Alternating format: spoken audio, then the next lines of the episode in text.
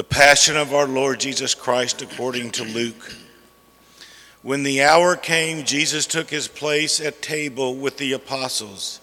He said to them, I have eagerly desired to eat this Passover with you before I suffer, for I tell you, I shall not eat it again until there is fulfillment in the kingdom of God. Then he took a cup, gave thanks, and said, Take this and share it among yourselves, for I tell you that from this time on I shall not drink of the fruit of the vine until the kingdom of God comes. Then he took the bread, said the blessing, broke it, and gave it to them, saying, This is my body, which will be given for you. Do this in memory of me. And likewise the cup after they had eaten, saying, This cup is the new covenant in my blood, which will be shed for you. And yet, behold, the hand of the one who is to betray me is with me on the table. For the Son of Man indeed goes as it has been determined, but woe to that man by whom he is betrayed. And they began to debate among themselves who among them would do such a deed. Then an argument broke out among them about which of them should be regarded as the greatest. He said to them, The kings of the Gentiles lord it over them, and those in authority over them are addressed as benefactors. But among you it shall not be so. Rather, let the greatest among you be as the youngest, and the leader as the servant. For who is greater, the one seated at table or the one who serves? Is it not the one seated at table? I am among you as the one who serves. It is you who have stood by me in my trials, and I confer a kingdom on you, just as my Father has conferred one on me that you may eat and drink at my table in my kingdom, and you will sit on thrones, judging the twelve tribes of Israel. Simon, Simon, behold, Satan has demanded to sift all of you like wheat, but I have prayed that your own faith may not fail, and once you have turned back, you must strengthen your brothers. He said to him, Lord, I am prepared to go to prison and to die with you. But he replied, I tell you, Peter, before the cock crows this day, you will deny three times that you know me. He said to them, When I sent you forth without a money bag or a sack or sandals, were you in need of anything? No, nothing. They replied, He said to them, But now one who has a money bag should take it, and likewise a sack. And one who does not have a sword should sell his cloak and buy one. For I tell you that this scripture must be fulfilled in me. Namely, he was accounted among the wicked, and indeed what is written about me is coming to fulfillment. Then they said, Lord, look, there are two swords here. But he replied, It is enough. Then going out, he went, as was his custom, to the Mount of Olives, and the disciples followed him. When he arrived at the place, he said to them, Pray that you may not undergo the test. After withdrawing about a stone's throw from them and kneeling, he prayed, saying, Father, if you are willing, take this cup away from me. Still, not my will, but yours be done. And to strengthen him, an angel from heaven appeared to him. He was in such agony, and he prayed so fervently that his sweat became like drops of blood falling on the ground. When he rose from prayer and returned to his disciples, he found them sleeping from grief. He said to them, Why are you sleeping? Get up and pray that you may not undergo the test. While he was still speaking, a crowd approached, and in the front was one of the twelve, a man named Judas. He went up to Judas to kiss him. Jesus said to him, Judas, are you betraying the Son of Man with a kiss? His disciples realized what was about to happen, and they asked, Lord, shall we strike with a sword? And one of them struck the high priest's servant and cut off his right ear. But Jesus said in reply, Stop, no more of this. Then he touched the servant's ear and healed him. And Jesus said to the chief priests and the temple guards and elders who had come for him, Have you come out as against a robber with swords and clubs? Day after day I was with you in the temple area, and you did not seize me. But this is your hour the time for the power of darkness. After arresting him, they led him away and took him to the house of the high priest. Peter was following at a distance. They lit a fire in the middle of the courtyard and sat around it, and Peter sat down with them. When a maid saw him seated at the seated in the light, she listened intently at him and said, This man too was with him. but he denied it, saying, Woman, I do not know him. A short while later, someone else saw him and said, You too are one of them. But Peter answered, My friend, I am not. About an hour later, still another insisted. Assuredly, this man too was with him, for he also is a Galilean. But Peter said, My friend, I do not know what you are talking about. Just as he was saying this, the cock crowed, and the Lord turned and looked at Peter. And Peter remembered the word of the Lord, how he had said to him, Before the cock crows today, you will deny me three times. He went out and began to weep bitterly.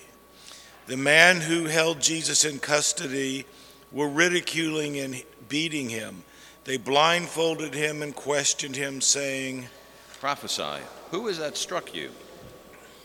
And they reviled him and saying many other things against him.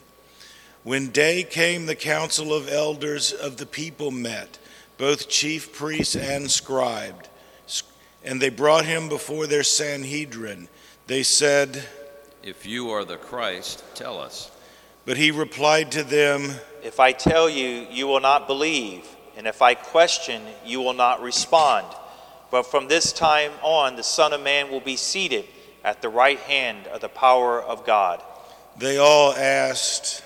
Are you then the Son of God? He replied to them, You say that I am. Then they said, What further need have we for testimony? We have heard it from his own mouth. Then the whole assembly of them arose and brought him before Pilate.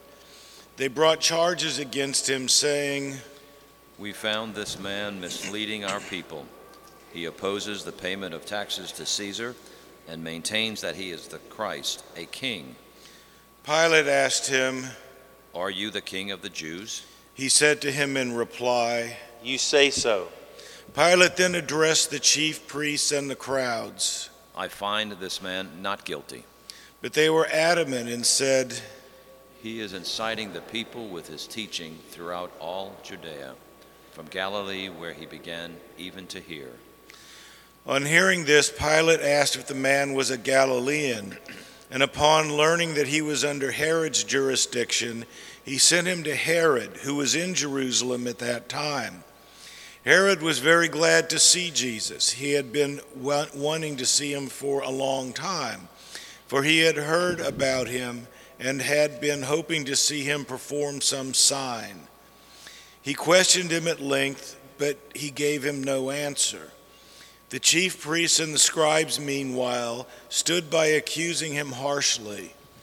Herod and his soldiers treated him contemptuously and mocked him, and after clothing him in resplendent garb, he sent him back to Pilate. Herod and Pilate became friends that very day, even though they had been enemies formerly. Pilate then summoned the chief priests, the rulers, and the people, and said to them, You brought this man to me and accused him of inciting the people to revolt. I have conducted my investigation in your presence and have not found this man guilty of the charges you have brought against him, nor did Herod, for he sent him back to us.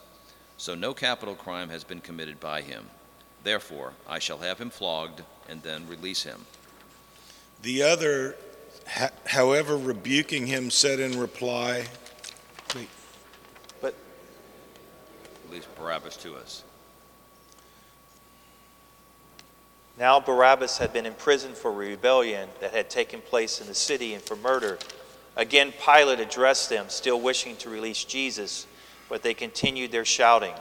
Crucify him! Crucify him! Pilate addressed them a third time. What evil has this man done? I find him guilty of no capital crime. Therefore, I shall have him flogged and then release him.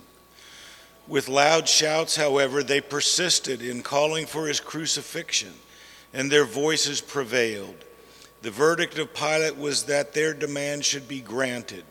So he released the man who had been imprisoned for rebellion and murder, whom they asked, and he handed Jesus over to them to deal with as they wished. As they led him away, they took hold of a certain Simon, a Cyrenian, who was coming in from the country. And after laying the cross on him, they made him carry it behind Jesus. A large crowd of people followed Jesus, including many women who mourned and lamented him.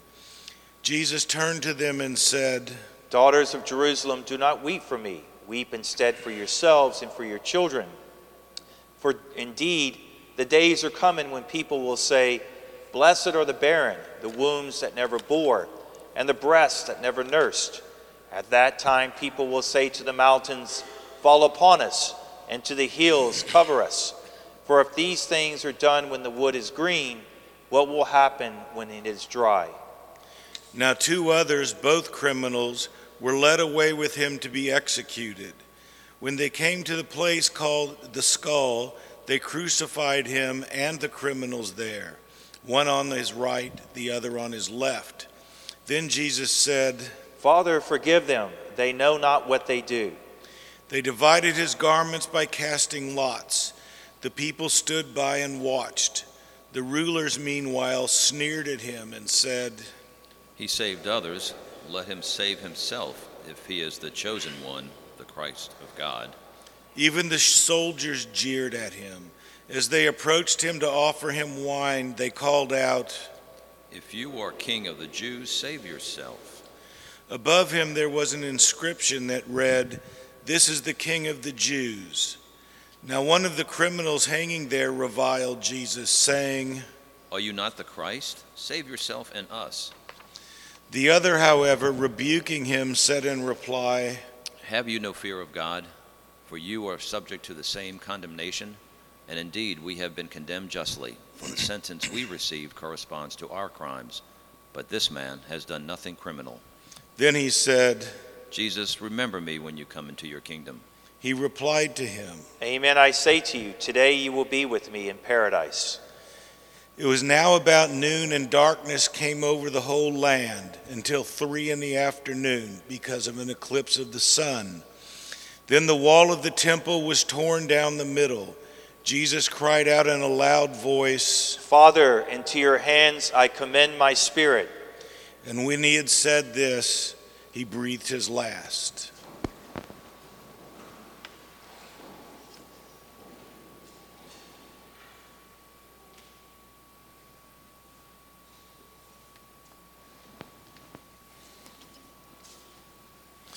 The centurion who witnessed what has happened glorified God and said, This man was innocent beyond doubt. When all the people who had gathered for this spectacle saw what had happened, they returned home beating their breasts. But all his acquaintances stood at a distance, including the women who had followed him from Galilee and saw these events. Now there was a virtuous and righteous man named Joseph, who, though he was a member of the council, had not consented to their plan of action. He came from the Jewish town of Arimathea and was awaiting the kingdom of God. He went to Pilate and asked for the body of Jesus. After he had taken the body down, he wrapped it in a linen cloth and laid him in a rock hewn tomb in which no one had yet been buried. It was a day of preparation, and the Sabbath was about to begin. The women who had come from Galilee with him followed behind, and when they had seen the tomb and the way in which his body was laid in it, they returned and prepared spices and perfumed oils. Then they rested on the Sabbath in accordance with the commandment. The gospel of the Lord. Praise Praise Lord Jesus Christ.